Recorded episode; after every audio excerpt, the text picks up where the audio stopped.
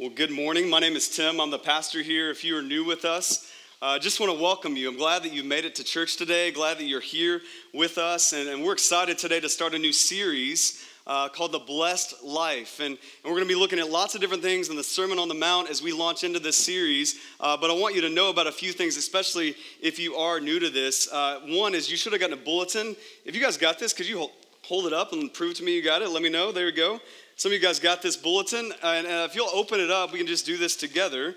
Uh, you'll see on the inside of that, the very inside part, there's a section where you can take notes on the sermon so you can take in what we're talking about today and take that home with you. Brad mentioned it earlier on the right hand side, uh, there's a connect card that is perforated, and you can tear that off. Right after the sermon, we do an offering. And if you're new with us, uh, you can give if you would like, but we'd love for you instead just to put this connect card in that offering bucket that passes you by. And we love to get you connected to what God is doing in and through His church. And uh, one of the ways we do that is invite you to Starting Point. Starting Point is really a first step to explore who this uh, church is, what we do as a church, and how you can be a part of that. We're going to do that September 24th. So if you'll sign up for that, you can check starting point on that Connect card, drop it in, and we'd love to give you more details about that. Another thing that's really cool and I'm excited about for this series is inside this bulletin, you also received a verse card. And it looks fancy, right? Looks really nice. Our graphic designer, Nathan Thomas, did a fantastic job with this. And here's what we're going to do every week of this series, we're going to give you a verse, a significant verse from the passage we talked about on a Sunday that we want you to take home, put on your dash, put on your mirror, uh, put somewhere where you're going to see it and, and, and memorize it and meditate on this truth. Because the reality is this, and it's true for all people, is that what we think about is what we care about. And what we care about is what we chase after and what we pursue after.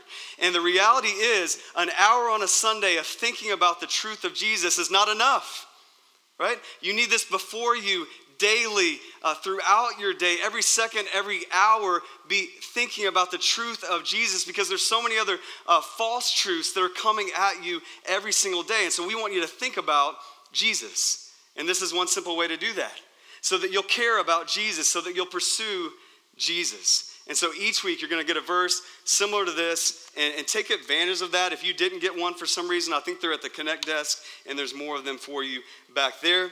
Uh, the last thing today as we kick off this series is we're doing lunch together at Angel's Trumpet. Angel's Trumpet is downtown. My family and I will be there, and, and this is just a, a way to facilitate a connection uh, for you. Specifically, if you're new and you're thinking, I don't really know anybody, well, you need to eat lunch, okay? Everybody needs to eat lunch, so head over to Angel's Trumpet after this. We would love, just so you know, uh, we would love for you to do this every Sunday on your own. Uh, but there'll be some times we help facilitate that and say, hey, go to this place at this time right after church. And so do that today. We'd love to meet you there. Now, as we talk about the, the blessed life, uh, you need to know, first and foremost, that everybody's in search of this. This is a, a universal pursuit. Now, people may not describe it as the blessed life. Uh, they may not define the blessed life the way we as Christians define it, but everybody in our world is searching after this blessed life, that it's like a key. That everybody's looking for this key that they hope will, if they just wiggle it around correctly, it'll unlock blessing and meaning, fulfillment in their life. I know at my house, uh, we have different keys lying around, and sometimes my, my toddler, my two year old, will bring us one of these keys. Right? And so when she comes up, she'll have the key in her hand, and she's real excited about it, right? And she'll bring us this key, and, she'll, and, and we'll say to her, uh, Tanavi, where'd you get that key? And she'll just say, my key. And I'm like, okay, it's not your key, but okay. Uh, but where, where did you get the key? And she said, I found the key. And I said, no, where? Where did you find the key? And eventually we just give up, right? Because she's two. And that's just not going to go anywhere, parents. You know that. And so, what do we do? And I think all of you guys have done this before. What do we do with that key? Do we put it on a keychain? Do we throw it out? No, here's what we do we go to that drawer. You guys have this drawer? We go to that drawer, the junk drawer in our house, and we put the key in the drawer because we think one day I'm going to find the lock that goes with that key. And I don't know, it's going to be a treasure chest or something amazing. And so I'm going to hold on to it. I'm going to put it away and store it away. And one day we're going to pull it out and unlock something, and it's going to be amazing, right? And we hold on to that key thinking one day it will fit. Listen, here's what I know about you, and here's what I know about me.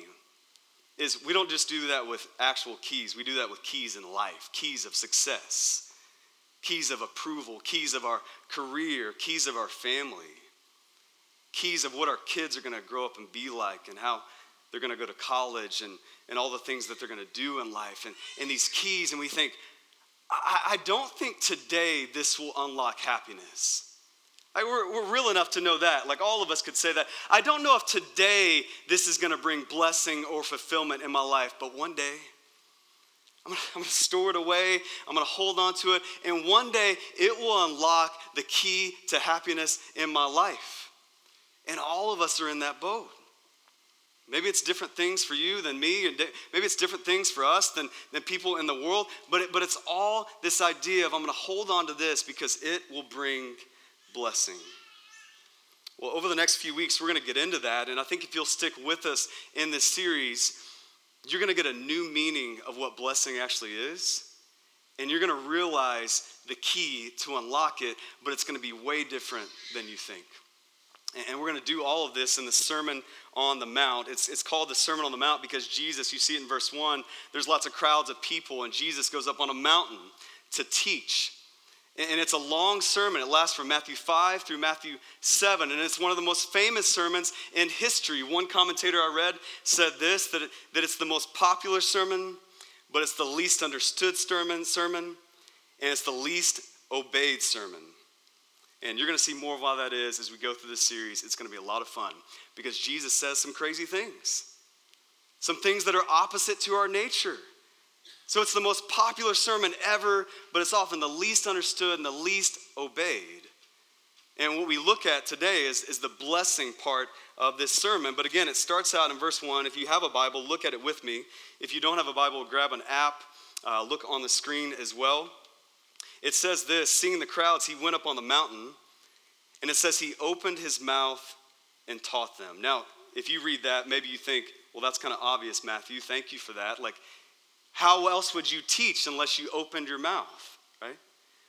Well, the reality is, Jesus has been teaching a lot through miracles, through acts of service, without ever opening his mouth, right? But he's emphasizing something's about to happen, something significant is about to come out of his mouth and teach us about some very significant things. And we see that uh, a preview of that in chapter 4, verse 17. You don't have to turn there, but just listen. It says this this is right before Matthew chapter 5. It says, Jesus began to preach, saying, Repent, for the kingdom of heaven is at hand. Now, that statement and what Jesus began to open his mouth and teach would make significant waves in this culture. And maybe it doesn't do that for you, maybe it doesn't even strike you that deeply, but you need to know it would have for these people. That Jesus has been healing people, he's got a huge crowd following him at this point, he's called his disciples. But now he begins to open his mouth and talk about the kingdom. Now, why is that significant? Well, the kingdom of heaven or the kingdom of God is this it's the rule or the realm or the reign of God. And when Jesus says the kingdom is at hand, he's saying the king is here. And so the kingdom is at hand. And so people are looking at that and do I agree with that? Is this the kingdom that we've all heard about? Is this the king? Is he really here? Is it really at hand? And they're starting to see him heal all these people. So it seems like, man, I've never seen anybody heal people like this. I've never seen anybody talk like this. But he's drawing a crowd and he's making waves. And it all revolves around this idea of the kingdom. And you need to know as we look at Matthew chapter 5 through 7, over the next few months in total, it's about the kingdom of God. Jesus is describing what the kingdom is like. The king is describing the kingdom. Christ is describing Christianity. If you're new to church or new to Jesus, we love it that you're here. This is the perfect time to come to learn about what is this all about? What is Jesus all about? What does he want in his kingdom? Not just on heaven, but this kingdom that's at hand, that's come to earth. And he starts this description off of what that is with blessing. You see in the text. Blessed are, blessed are. There's eight blesseds in this little section. They're known as the Beatitudes. Maybe you've heard that word before. Beatitudes is just a Latin word that means blessing. Very famous. It's often quoted by people and people who aren't even Christians at all. They just quote these blessings. And Jesus begins to roll out the kingdom as he rolls out the blessed life. And we're going to talk a lot about the blessed life over the next few weeks. So we need to make sure we know what this means. We need to make sure we know what this means because you hear the word blessed a lot, don't you? You, you see it in Barnes and Noble a lot, don't you? You see some seven steps to the blessed life or a recipe for the blessed life. What are they talking about? You see it on social media with hashtag blessed, right? When you get a new haircut, a new do, hashtag blessed.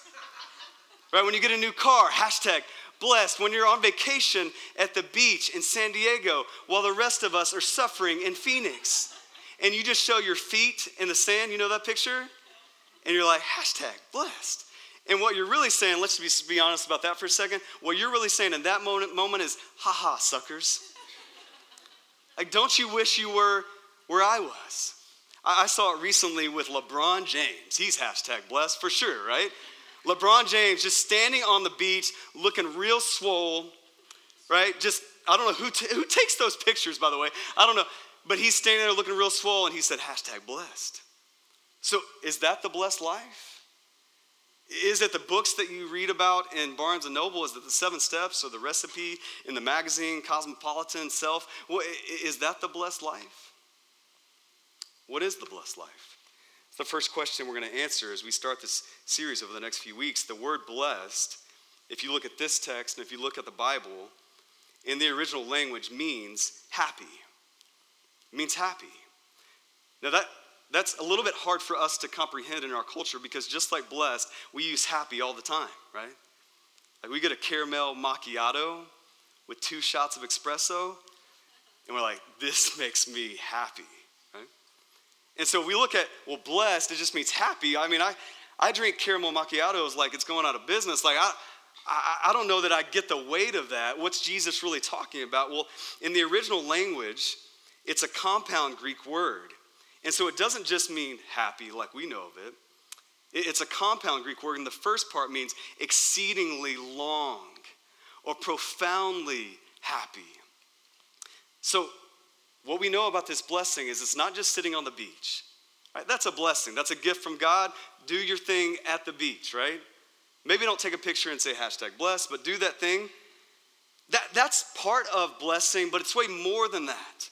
I mean, you get material possessions, that, that can be a blessing because everything is a gift from God. Those things aren't bad, they're just not ultimate. Do you see it? That, that the blessing Jesus is describing is, is exceedingly long, it's profound, and it's independent of your circumstances. So, whether you get the new haircut, or you get the new car, or you get the new dog, or you're at the beach, or you're in Phoenix, whatever you're doing, whatever your circumstances are, you can be blessed internally, eternally, profoundly, with a lasting happiness that's independent of your circumstances. So it's not less than our happiness, it's more than we experience. And the second thing we see about this blessed life that it, this is our present state. This profound and lasting happiness is present. Notice uh, what it says in the text. It says, "Blessed are, not blessed shall be." You see that? Blessed are, blessed are, not blessed shall be. What Jesus is describing isn't some key that will one day unlock the happiness. What Jesus is describing is a blessing, a, a profound happiness that's available to you not one day, but today. And so it's a profound happiness, a lasting happiness, and it's one we experience today. And the third thing we see about this blessing is that it's a privilege and promise for kingdom citizens only. It's exclusive. Not everyone will be blessed like this. How do we know that? Well, he describes the type of people who will, who are. And so it's an exclusive blessing for these type of kingdom citizens, but it's not like the honor society exclusive. And some of you, rub, that rubs the wrong way as you hear about, well, it's exclusive. Like, doesn't Jesus love everybody? Like, why has it got to be exclusive? Shouldn't everybody have the opportunity to be blessed? What we see is there's some, there's some types of people. That blessed are these types of people and these type of people, that these are the kingdom citizens who are blessed. But it's not exclusive like you might think. Right? It's not your resume that gets you in this. It's something else, and we see it as we get into the passage. What kind of person is blessed? That's our next question. The first point you see right off the bat is, is people in need. Look at verse 3 with me. It says, Blessed are the poor in spirit. And so this is not poor monetarily, but poor spiritually. It's the idea that we are spiritually bankrupt, bankrupt before God that we look at the holiness of God, the love of God, the perfection of God, and then we look at ourselves and we look internally and we see we have nothing to bring to the table. It's like the hymn we're going to sing a little bit later in the service Nothing in my hand I bring, only to the cross I cling. That as Jesus defines blessing as this lasting happiness and it's exclusive to certain kinds of people, the very first kind of person is poor poor in spirit, spiritually bankrupt, has nothing to bring to the table. So it's exclusive, but it's available to anyone who's able to realize nothing of my merit will get me there. Right? So it's not a club you join because you're awesome or because you grew up going to church or because you know a lot of theology. Right? The qualification as we start off with this foundation of blessing is spiritually poor, spiritually bankrupt. You see, here's the key to blessing. You ready for it? Here's the key that's going to unlock all the blessings in your life. It's the realization that you don't have the key to blessing. Do you see it? You don't have the key. And so, your career and your promotion, and however you can excel in that, and as a man be the provider of your home, that's not the key to blessing. You can't attain it. That, that your success at home and with your kids and what they're going to grow up to be one day and their 40 time, that's not the key to success or blessing, right? Because you don't have the key. And so, approval from your friends and finding the right friends or getting enough pleasure, and you think maybe that's the key, it won't fit. Because the first key to blessing is realizing you don't possess the key, that Jesus does. D.A. Carson, an author and theologian, said this. He said, The kingdom of heaven is not given on the basis of race, earned merits, the military zeal and prowess of zealots, or the wealth of a Zacchaeus. Listen, it's given to the poor, the despised, publicans, the prostitutes, those who are so poor they know they can offer nothing and they don't even try. They cry for mercy and they alone are heard. You see, for the Christian, victory is found in surrender. For the Christian, victory looks like this open handed before God. I have nothing to offer, nothing in my hand I bring, only to your cross I cling. And so this, this blessing is exclusive for a certain type of person. And it's the person who realizes, I have nothing. That when you come to grips with this, that you say, I am not enough that that gets you to the point where you can say, well, I need God. That as you get to this point of spiritual bankruptcy, that you're able to say, I can't do this. Have you ever said that? I, I can't do this. I can't follow Jesus. I can't be the husband or the wife I should be. I can't be the, the friend that I should be or the student that I should be. Like, I can't do this. Have you ever come to that point? Then you're blessed. Because it's at that moment where you realize, I can't do this, I'm not enough, but Jesus is. And that's when you start to experience the blessed life. That's what Jesus is laying out in the blessed life. And listen, I don't know if you'll see that on Instagram. I don't know if you'll see that in a self talk or a self help book. I don't know if it'll be there, but it's what Jesus has in store for you in regard to blessing. It's a profound happiness to realize this isn't up to me. I can't do this, but Jesus did. So some of you showed up this morning, and if you're honest, you quietly said to yourself, Am I enough? Am I enough to be here right now? Man, I don't look like the rest of these people. I mean, Tim, you don't understand what I've done, where I've been. Like, I don't know if I belong here. And some of you wondered, Am I enough? Some of you wondered, as fathers, like, Am I enough? I, am a father of three kids, and, and let me tell you, it's the most humbling thing I've ever done in my life. And there's times where I wonder personally, like, am I enough for them? I mean, they need a lot. And I'm not just talking about hygiene, right? They need the Holy Spirit. And I realize I can't do that. Like they need Jesus, and I realize I can teach them and I can show them, but I can't ultimately give them Jesus. They have to trust Him themselves. And I realize they need to go to school and they need to learn things. And I realize, am I enough? Like, like as a father, am I enough? As, a, as an employee, am I enough? As a friend, am I enough? Can I do this? And some of you walked in here wondering, am I enough? Like, have I come to church enough? Do I know my Bible enough? You ever wonder that? Did you wonder that today? Listen, can I just free you from wondering that any longer? You're not enough. Amen? We should celebrate that. We're not enough, but we're connected to the one who is. That the perfect life of Jesus was lived on your behalf. That when you weren't enough, he went to the cross for you, knowing, listen, knowing you wouldn't be enough.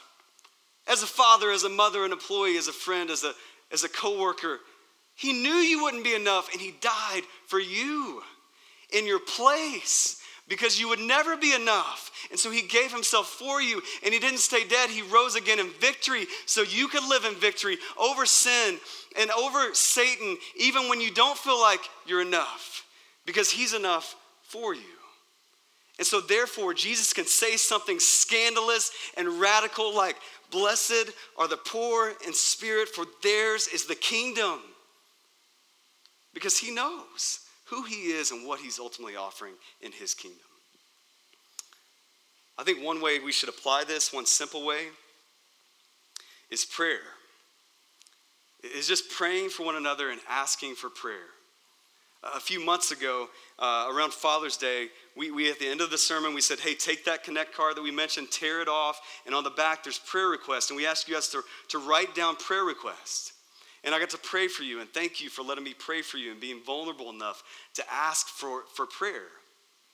And I prayed for you, just so you know. I, I prayed for you. I pray for you all the time, but it was helpful to pray for specifics. And listen, that was a few months ago. And I think if I counted right at the time, we had 10 cards come in. And I thought about it at that time, and I thought about it as I was looking at this this week. Poor in spirit, realizing we're in need before God we should ask for prayer. Uh, more than one Sunday a year, right? I mean, the reality is, as I looked at those prayer requests, people were in need. Uh, they were hurting physically. Some of them were hurting spiritually. They were in a season of doubt. Some of them had lost someone. Some of them had just said, Hey, I'm not the father, the mother I want to be, but I need, I need help with that. Can you pray for me? That people were in need, they were hurting. And so, listen, what I began to wonder was is this the only Sunday they ask for prayer? When we push really hard for it and we say, hey, fill out this Connect card, tear it off, drop it in the offering, is this the only time these people who are hurting and in need are asking for prayer? Are there other people in their life? They're asking for prayer? Are there other Sundays and other Mondays and Tuesdays and Wednesdays where they're asking for prayer for their need? Or is it just going unmet and undeclared? Are we just holding on to it in pride because we don't want to be poor in spirit? Eh, that's uncomfortable for us to admit, I need God, right? Will you pray for me in this area of my life? Listen, we don't push this every single Sunday, but every single Sunday there's a tear off in your bulletin.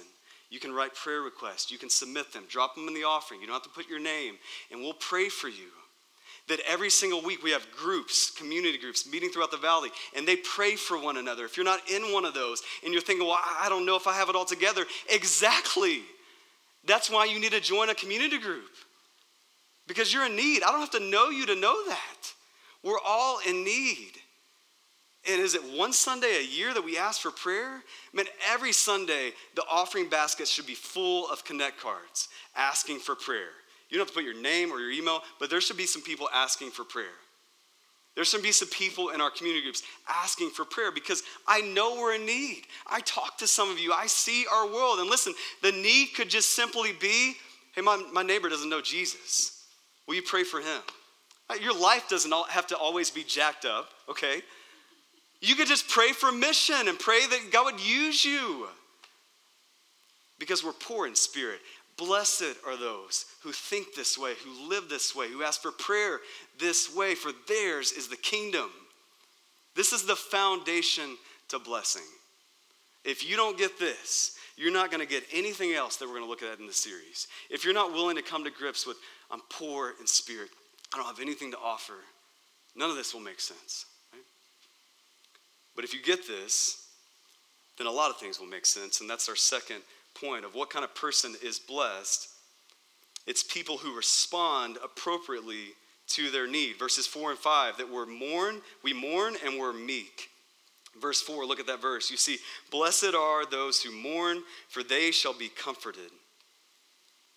Listen, our world is hurting. There is division, there is violence, there is hate, there is racism, there's conflict, there's tension, there's financial trouble, there's war, there's terrorism. Do I need to go on? Our world is hurting. But it's not just vague, our world is hurting out there, like our world is hurting in here. As I mentioned, all of us are in need. And so there's sin, there's sickness and strife that enters into this room and enters into to our body here at Phoenix Bible Church. I think about one guy physically who's hurting in our church right now, who's had multiple bouts with cancer, named Ron Gross. Some of you know that guy. And just last week, he had to go back for another test on his bladder, and they, find, they found tiny little tumors again that are cancerous. And so he texted me and it's just like, hey, they, they found it again. This is kind of frustrating. And if you know Ron, you get that because he's, he's in his 60s, but he's just like, I'm not going to let this hold me down, right? He keeps going, he keeps persevering. And he's like, This is just kind of frustrating. Do you think some people could come over and pray for me, poor in spirit, right? And he asked for that. And so we're praying for him. I would encourage you to, to pray for him. And so our world is hurting, we are hurting.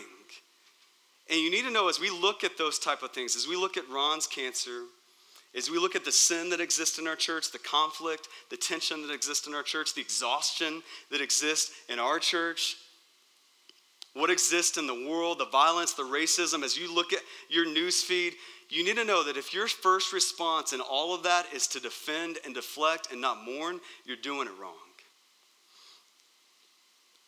That we should, as, as believers in Jesus, that we should look at those things, that we should look at the sin, the sickness, and the strife that we experience, that our world experiences, and we should mourn. That blessed are those who mourn. Happy profoundly happy are those who mourn. Now, you may be thinking, well, how do you connect the dots on that, Tim? How, how are people happy who mourn? Well, we see it in, in this text. We see that they shall be comforted. That everybody experiences this hurt, that everybody experiences this loss, this pain. But if you never mourn it, if you never, never allow other people to mourn it with you, you never experience that comfort. The comfort that we see in Psalm 34 that the Lord draws near to the brokenhearted. The comfort that we see in 2 Corinthians 1 3, that, that this supernatural comfort that, that God provides, that only He can provide, that it meets us in our affliction. And it comforts us in that way so that we're able to look at other people in their affliction and comfort them. And the reality is, when we take time to mourn loss, hurt, pain, sin, sickness, and strife in our lives, in our world, when we mourn that, we're comforted. God draws near to us. It doesn't say that blessed are those who put a smile on it and fake it till they make it. It doesn't say, blessed are those who ignore all the things that are going on in the world and just try to listen to positive, encouraging K love and maybe it'll all go away. Like it doesn't say that. It says, blessed are those who, who mourn, who stop and say, man, that's, I'm so sad that is happening for you right now. I'm so sad by what's going on in our world. I'm so sad, not just by our world, but my own sin. That saddens me to see my need. That blessed are you when you do that. Why? Because God comforts you in that moment. And it doesn't mean that we go around um, depressed all the time or, or, or, mopey all the time or pointing out, well, somebody's like, well, it's a great day today. And you're like, but you, you know what's going on in Pakistan, right? Just try to bring you down a notch, right? It, it's not that. It's just the reality is when we see things that aren't right in our lives and the world, we mourn them. That we can be profoundly happy people, have a lasting happiness internally in our lives when we mourn. I, I saw this when I visited a, a couple in the hospital. Their uh, dad had had a stroke early in life, really a surprising thing. And I went to the hospital expecting everyone to be devastated. The guy was in his 50s, and it was a shock to the system for everyone, right? I walk in and the room is flooded with people, family and friends, and everybody was excited. And I thought, okay, I, I can get that. I've seen that a little bit before.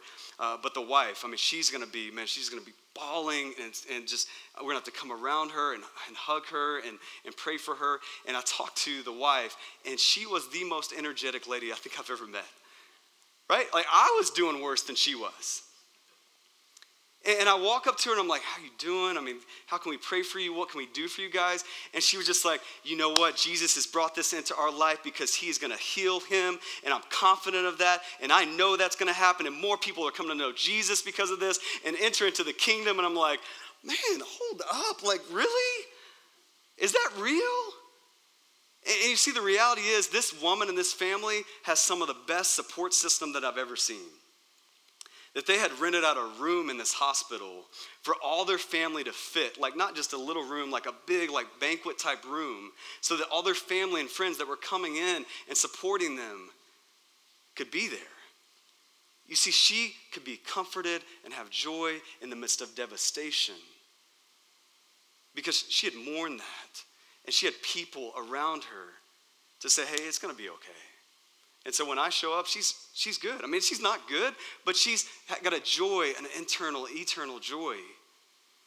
Because mourning brings comfort and people around us that are allowed to enter into our lives and comfort us. And God, as He comforts us, that gives us lasting joy even when everything's not okay. And so we respond to our need appropriately, and we're blessed in that. So we mourn. And then we're also meek, that we're humble that, that nobody who realizes we're poor in spirit, that everything's not right, walks around arrogantly. That for Christians, there's no elites, right? On this stage, there's nobody who's elite. On bigger stages than this, and people who speak on television, and, and people who talk really eloquently and write books, that they're not elite either. That everybody's on the same playing field. Everybody's poor in spirit. Everybody mourns, and so we're we're meek, we're humble. We have an accurate view of ourselves before a holy God. And so we're humble, and so we love others, and we serve others, and we bless others, no matter our position or our preference. Right? And so some of you need to know this just uh, confession time about me is I'm not perfect, right? I'm a pastor, but I'm a person. And some of you look at pastors and you think, well, man, he can say all this, but he's got some special ingredients. He's got some secret sauce, right? I mean, it's easy for him with his family and his friends and his life. And you need to know, and some of you know this because you've talked to me for 15 minutes, that I'm just like you. Right? Now, maybe you're newer to church and that crushes you right now because you're like, he needs to have all the answers. He needs to have the secret sauce. And listen, I'm just going to blow your expectations out of the water right now. I don't. But I'm going to proclaim and practice the one who does the one who is perfect, the one who is elite. His name is Jesus Christ, right? And so the only thing that separates me from other people, the only thing that separates you from other people is you have been willing to acknowledge I need God. I need help. I need a Savior. I'm spiritually bankrupt. I'm crying out for mercy. And God has met you in your need, and He has provided everything that you need in the cross of Jesus Christ. That's what separates you. That's the only thing that separates you. And so we're all humble. We're all on the same playing field. So we can all love each other, serve one another, and encourage one another. Nobody should be too proud to do that. And so we're meek, we mourn, we're poor in spirit. And if we're like that, Jesus says we're blessed. This is the blessed life. This is the kingdom lifestyle. You need to know as we look at these, as we continue to look at these, these aren't the way to heaven. This is the way of heaven. Do you see the difference? This isn't just a code you type in that gets you into heaven. Okay, well, now I'm going to really try hard to be poor in spirit. I'm going to put on some humility and I'm just going to really work this thing after church and be like, things aren't going well now that you say that. You know, that's, that's not what you do, right? It's not a code you enter to get into heaven. This is the way of heaven. This is who you are. Blessed are those who are poor in spirit. Blessed are those who mourn. Blessed are the meek. This is who you are in light of who Jesus is. And so, as we look at these things, you don't try to muster them up. You realize, you come to grips with these truths, these realities that Jesus is already saying about you. And you walk in that, and you live in that, and you pray for that. That blessed are you who experiences these things. This is the way of heaven. It's the way of heaven for now, for eternity. This is the way we live as kingdom citizens. It's, it's the reason we can be bold. It's the reason we can speak truth and love to people and not be embarrassed or not be insecure. It's the reason we can be authentic and not be shocked by sin, but instead confess it and receive forgiveness. It's the reason when somebody confesses sin to you, your spouse, someone in your community group, a friend, when they confess sin to you, you don't have to be shocked. Because you should say, I already know that. I already know you're poor in spirit. I already know you don't have anything to offer. I'm not going to be shocked by that. I'm going to forgive you. And we begin to walk in these rhythms of reconciliation, of confession, and forgiveness because we get this blessed is the poor in spirit it's the affects the way we love that we declare and demonstrate the love of jesus to as many people as possible because we already know they need it right that our heart breaks for people without jesus because we know I'm spiritually bankrupt, but praise God, I have Jesus. He has met me in my greatest need. You don't, so I'm going to declare him and demonstrate him to you at every chance I get. This is the way of the kingdom. It's the way of your life. You need to step into this rhythm this morning. And the first thing you got to do in order to do that is put away that other key. Right, throw that other key away. Now, it's not those material possessions are bad, not your job is bad, not that raising a family is bad, but you got to put that out of mind, out of sight, and realize there is no key that I'm trying to attain that will unlock the key to blessing, that will unlock blessing in my life that the key to blessing is realizing you don't have the key. Jesus does. That you don't have anything to offer, but God's grace meets you in that moment and you experience joy. This is what I want for you. This is what I want for our church because if we can be honest for a second, we know this is true. Right? I, I don't care where you are in life, you know that this is true.